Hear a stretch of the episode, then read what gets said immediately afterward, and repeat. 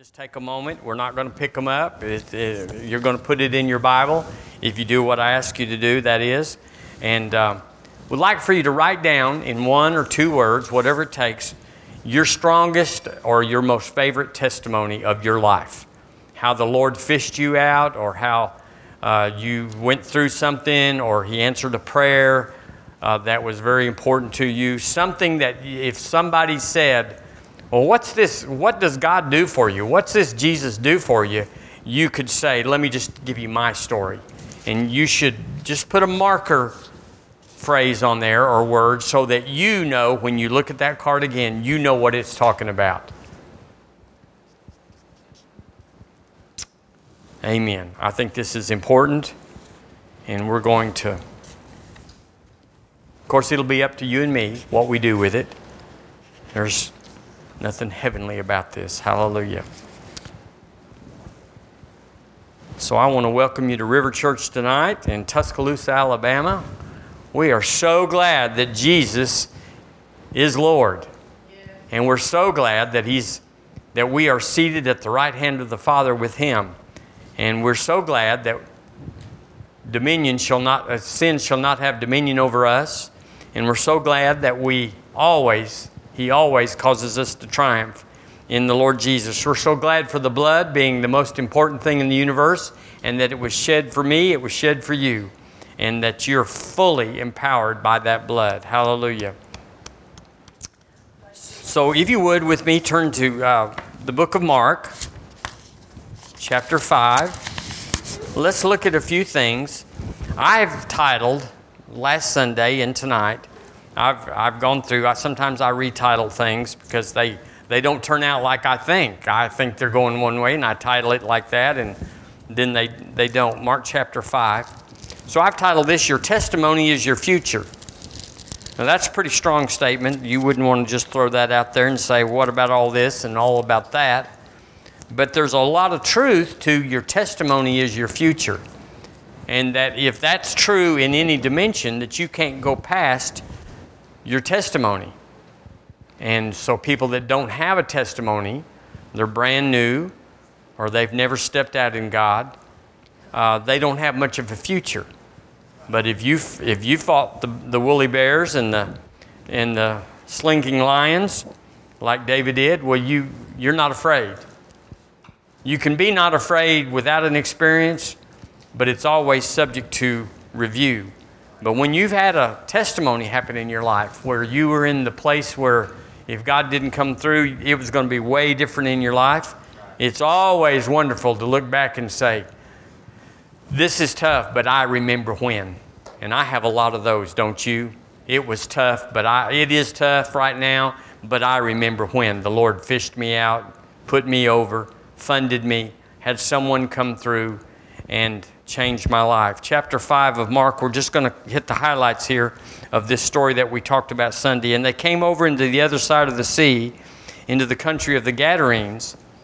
And when he was come out of the ship, immediately there met him out of the tombs a man with an unclean spirit. So that's what he's facing. The man is the man is hopeless and helpless he's bound by this unclean spirit. And we find down there later that he's totally possessed in so many ways. So if we drop down to verse 8, it says, For he said unto him, Come out of the man, thou unclean spirit. Now, I want y'all to know how simple that was, how direct that was, how powerful that was. The more you talk, the less powerful your words are. Uh, and he said, let me read it again Come out of the man, thou unclean spirit. So that would be two, four, six, eight words. And then he goes on there. Let's look in verse 15. And they, and they come to Jesus and see him that was possessed with the devil. He was possessed with the devil and had the legion sitting and clothed and in his right mind. And they were afraid. Isn't that interesting? They were afraid of the change. Have you ever noticed that sometimes your friends or your kin folks are not as excited about the, the new man you are, the new person you become, about revelation, about change, where you've thrown away some addicting substance or you've quit quit doing that, or you've taken on, I'm going to read the word, I'm going to whatever. You go, well, everybody will be excited about this because they, they love God too. And they're not. Somehow they twist it into something that you're self righteous or too goody two shoes or something like that. It's, it's happened to all of us. Uh, and then in verse 18, it says, And when he was coming to the ship, he that had been possessed with the devil prayed him or asked him that he might be with him. Why wouldn't you? Your life got completely changed. Howbeit, Jesus suffered him not, but saith unto him, Go home to thy friends and tell them how great the Lord has done for thee and hath compassion on thee. And he departed and began to publish, to declare in Decapolis, ten cities, how great things Jesus had done for him, and all men did marvel. All men did marvel. I love that. But I also know that this wasn't that he sent him off to Bible school. He didn't send him off to church. He didn't send him off to a, a, a, a home meeting or anything. He had nothing. The only thing this man had after he was delivered was a testimony. That's all there was. There was no doctrine in him. There was no experience. There was nobody that could even personally validate what had happened. He knew he was free, but he didn't even know what that was, except that he was free. And the, when, the, the, when the word came out that how many, who are you? And they said, We are legion, for we are many that was spoken by the devil himself. You know, that, that was, it wasn't him. He had no knowledge of what was going on. Um, but he knew he had a testimony. The Lord Jesus knew he had a testimony. I guess I should say it that way. And he knew what had happened to him that I was blind, but now I see. I was lost, but now I'm found. That, that sort of thing, where you just know a complete reversal and a great transformation. But still, he had no doctrine. And I like doctrine. It makes you be able to plan your life, anticipate what the devil's going to do, understand what the Lord has already done. Doctrine is good. We should know some doctrine. We should be able to defend our faith with doctrine and the Word of God. But uh, John 8 32 says, And ye shall know the truth, and the truth shall set you free. So if this man was set free, he was set free by the truth. The truth come out of him and he did. So, really, his whole assignment, not having doctrine, not having a, a, a, a, an associate that could say, Yeah, that's what happened to us. He, he didn't know anything. All he had was a testimony, and Jesus asked him to take the one thing that he was expert in, proficient in, he asked him to go and take that and publish that to the 10 cities never said, and by the way, get into Bible school, and by the way, you know, he never read the Bible. there was none of that. He only had a testimony, and it was brief. He didn't even understand all the elements of it. So, a testimony that you've written down in your card or whatever is, uh, is a declaration, it's a publishing that I've been changed.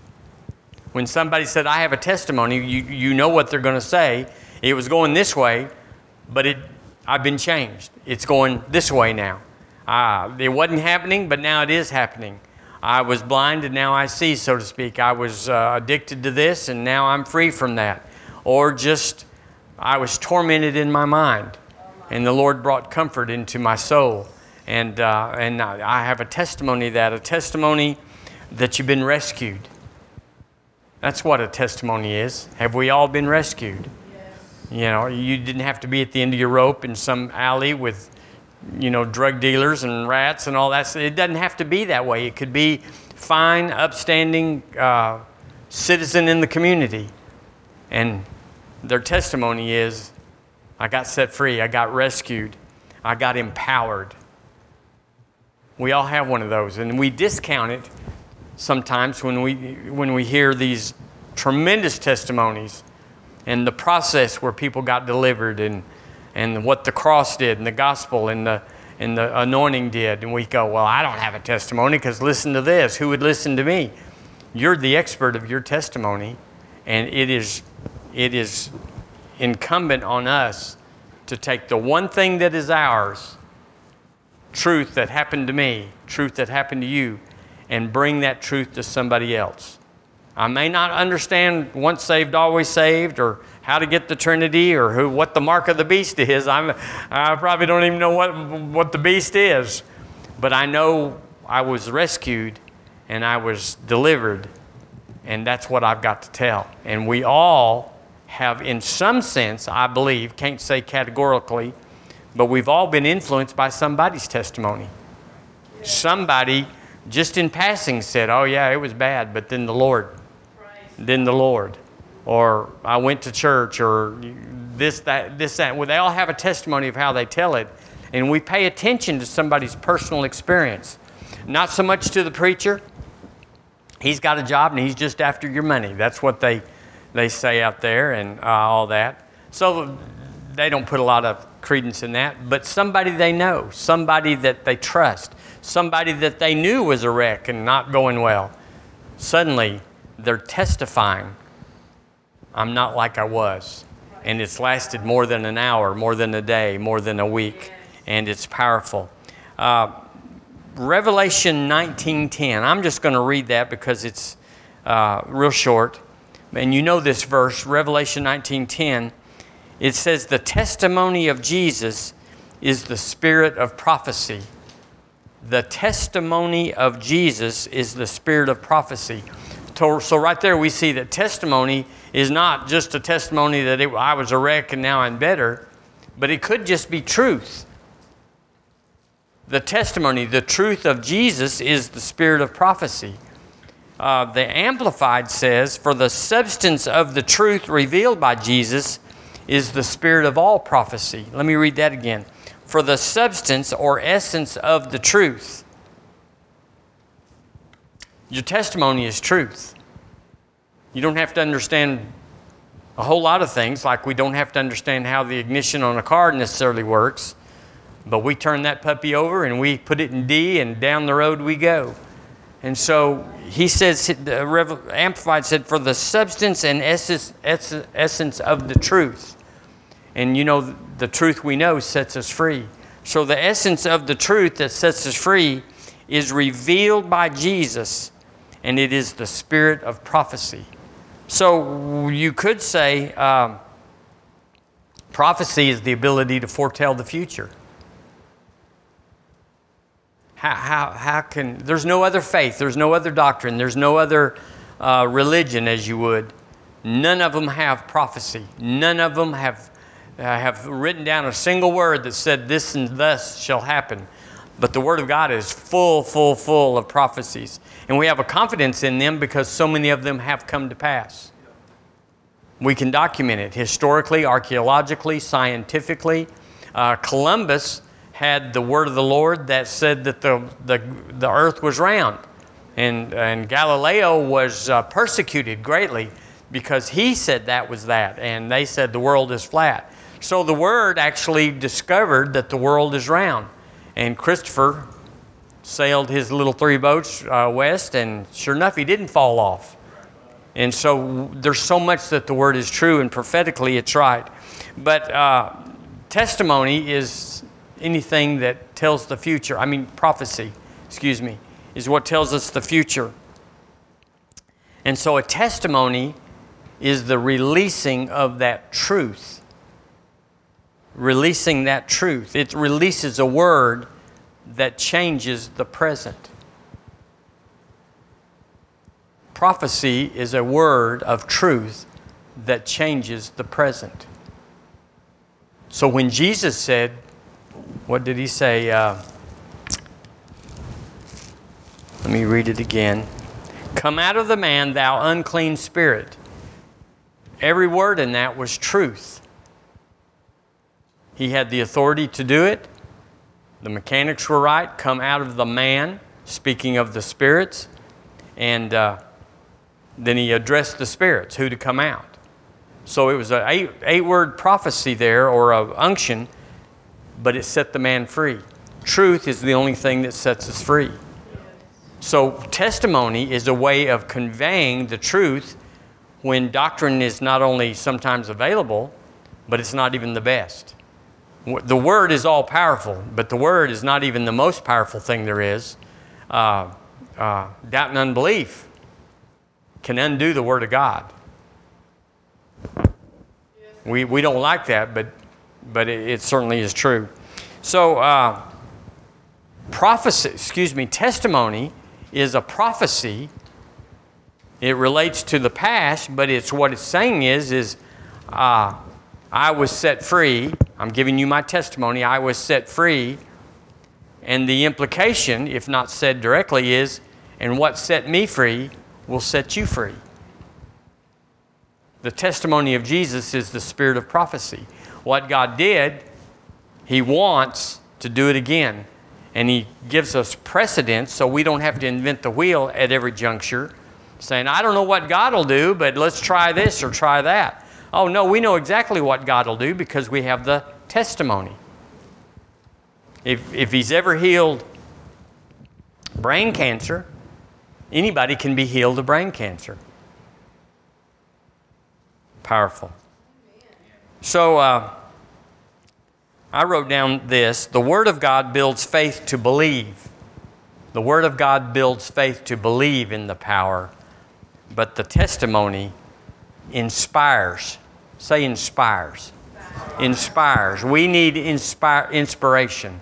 But the, the testimonies inspire us to access that power. So every believer and every unsaved person on the earth, the planet right now, has already been given power. But until they access it, until we access it, we could be born again, going to heaven, but never access His power. By stripes you were healed. Speak to the mountain, say to the mountain. So until we access that power by a testimony, we won't access the power. So, how do we get inspired? We get inspired by hearing other people say, This is what God did for me. We don't even know how dependent we are on that. But that's why we always are asking for testimonies because we all need inspiration. And we read the book because the book, it's, we don't know who it is, but we always have someone that wrote testimonies that we believe that has credibility and we believe that they're as credible as probably anybody in here that would give a personal testimony. Plus, they've had extraordinary testimonies that expand us to ask Him to do exceeding abundantly above what we could even ask or think. When you find out God dropped a million dollars on somebody, it gets your dollar ninety nine asking inspired.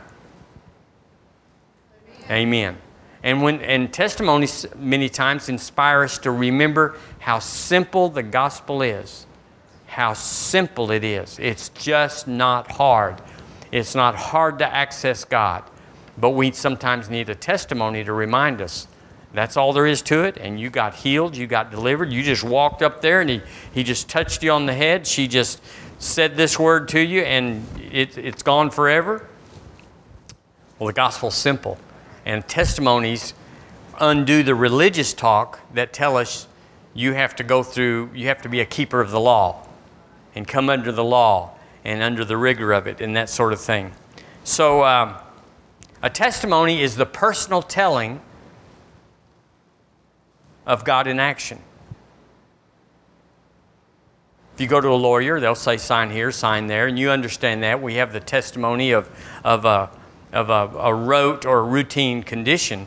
But sometimes we don't experience that on our own, but we're inspired by a testimony, somebody saying, This is what God did for me.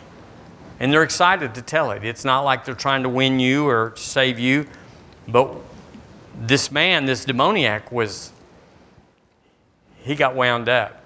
Even though he didn't even know the mechanics of it, he was exciting. So we could say that a testimony is the miraculous invading the impossible. That would be a, a, testimony of a miracle, excuse me. A testimony of a miracle would be a, a story of the miraculous invading the impossible. Otherwise, we just say, well, if you need that, order it on Amazon. If you need that, go down to Dairy Queen and order one. If you need that, this and that. We, we all understand the parameters of a, of a natural world and what's required. But when we need more, when the doctor says well, there's nothing we can do, we need more. When, when they say it's going to take this much money to, to, to do this and do that, and you, you count it and you're way short. So you need someone to say, I was in that. I remember Leroy Thompson talking about his washing machine. And that, that was before Leroy Thompson had stuff.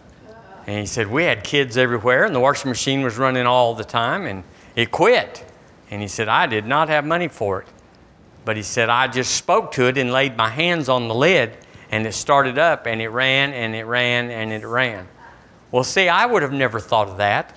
Uh, I've heard stories about people running out of gas and going back to the, to the fender where the gas tank is and just saying, In Jesus' name, you will get me to town and get back in, and off they go. Well, that, see, that, that's inspiring. I've, I've read about uh, uh, men believing God to be translated, that they took a five hour trip, saw everything that was on the trip, and coming back, they saw everything that was on the trip, but they got there in three hours. Well, see, that inspires me. I've been thinking about that myself about that's on my possibility that if I ever need that, I know God will do it if I believe the man that was testifying. So your testimony is powerful, way more powerful than your doctrine. We do bring doctrine here, it's what we should do. Bring the order, the, the divine order into the kingdom uh, by doctrine. But we need the testimony so much. Um, a testimony says God wants to do it again.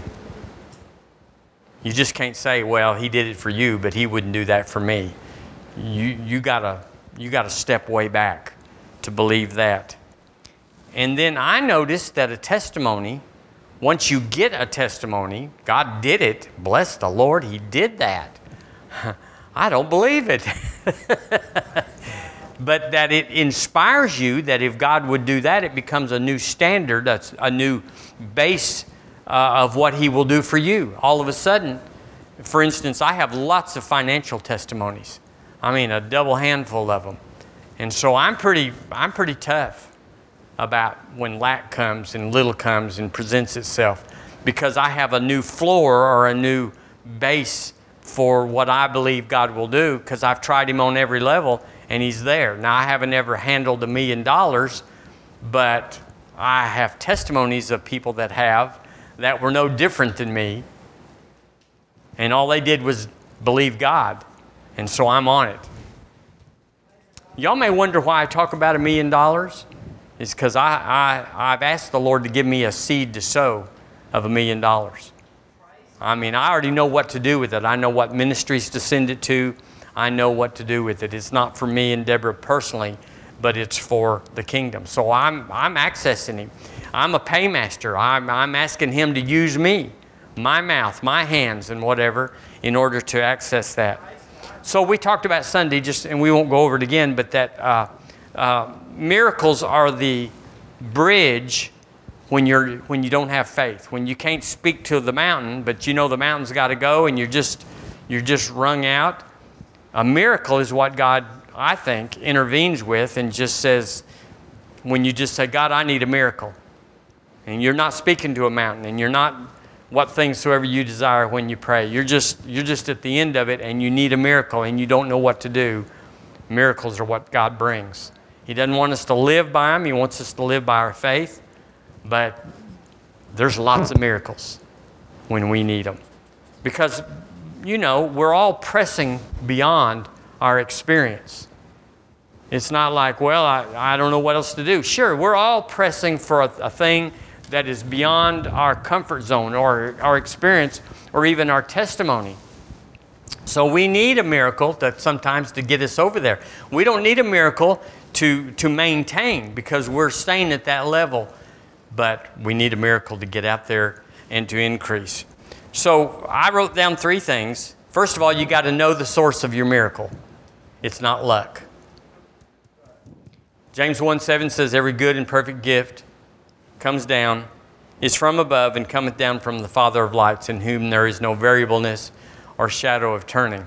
So miracles are not luck, they're not coincidence. Secondly, we, we have to know this, and this is what you have to have in the clutch, is that God is always willing to intervene with the supernatural. It's not like, well, I've been bad. And I tell you, that thought comes to all of us. I, I really haven't qualified for a miracle because I could have been praying more and going to church more and whatever, whatever. And so you, you begin to discount for God and give Him a out to say, Lord, you don't have to do that for me because I know, I understand why you wouldn't because I haven't been that good. Uh, I wrote down that we must know that God is always willing to intervene with His best intervention. In other words, if we hadn't been good, he doesn't say, Well, let me give you a miracle based on how good you've been. It's a little miracle. It's a, it's a gimpy miracle. It's a, it's a, you know, he's always willing, no matter what, to intervene with his best intervention. That we always get the best of God. We always get heaven's very best. Everything that he could do for us, he's on it. And thirdly, that we, I think, concerning testimonies, we have to react to the miracles that come from our testimonies uh, beyond the relief that comes that day. I was looking at this story uh, in Luke 17. But let me read you a joke I told you about six weeks ago that uh, you got to react to miracles beyond the relief that comes. A man had an important meeting and couldn't find a parking spot. Remember this one? He said, Lord, please take pity on me. If you find me a parking space, I promise to go to church every Sunday for the rest of my life and give up swearing. Miraculously, a spot opened for him right in front of his building. The man looked up and said, Never mind, Lord, I found one. so, uh, we got to have a, an afterglow from when the miraculous comes that's not like, whoo, I got out of that one. I know how it works. If I get into another one, I'll know what to do. Uh, in Luke chapter 17, the 10 lepers that got healed, the word says that one came back and the Lord said, Where's the other nine?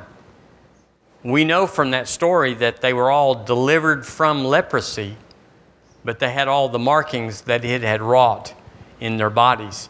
And the word says in uh, verse 15, when he saw that he was healed and turned back and with a loud voice glorified God, oh, excuse me, and fell down, his, down at his face, giving him thanks.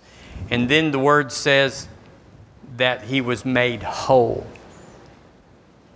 So they were all healed of their infirmity, but they still had the markings of that disease in their body. But this man was made whole, which means it's as if it never happened. Well, why is this? Is because he came back and gave thanks after the miracle. After Jesus said, Go and show yourself to the priests, and they cranked up and started running, they were all delivered. But this man came back. What we do after the miracle is a part of our testimony for the next one. We're to stop. We're supposed to testify. Just want to let you know that I was, there's 10 of us, and we were out there, and it was bad. We were outside the camp, and na na na na na. And the Lord healed me, and then He made me whole. See, that's powerful. And who knows if He found the other nine and told them and what their change was. So I'm going to finish with this. Every born again child of God has a testimony. Would you say amen? Every born again child of God has a testimony. If you don't believe you've had a testimony, then you think you're way more good than God does. If you think all of this is happening, all the goodness of God in your life because you're good and because you've done it right and because you don't, you, you may be missing a part here. The Lord's helping us at every place. I tell this story often, and I'll just tell it one more time about Keith Moore asking the Lord if he could go through a whole day without any help, without any anointing, without any uh, supernatural. And he said he liked it, didn't make it through the day. It was terrible. And so you just never know what you have until you don't have it. And then you realize that. So, uh,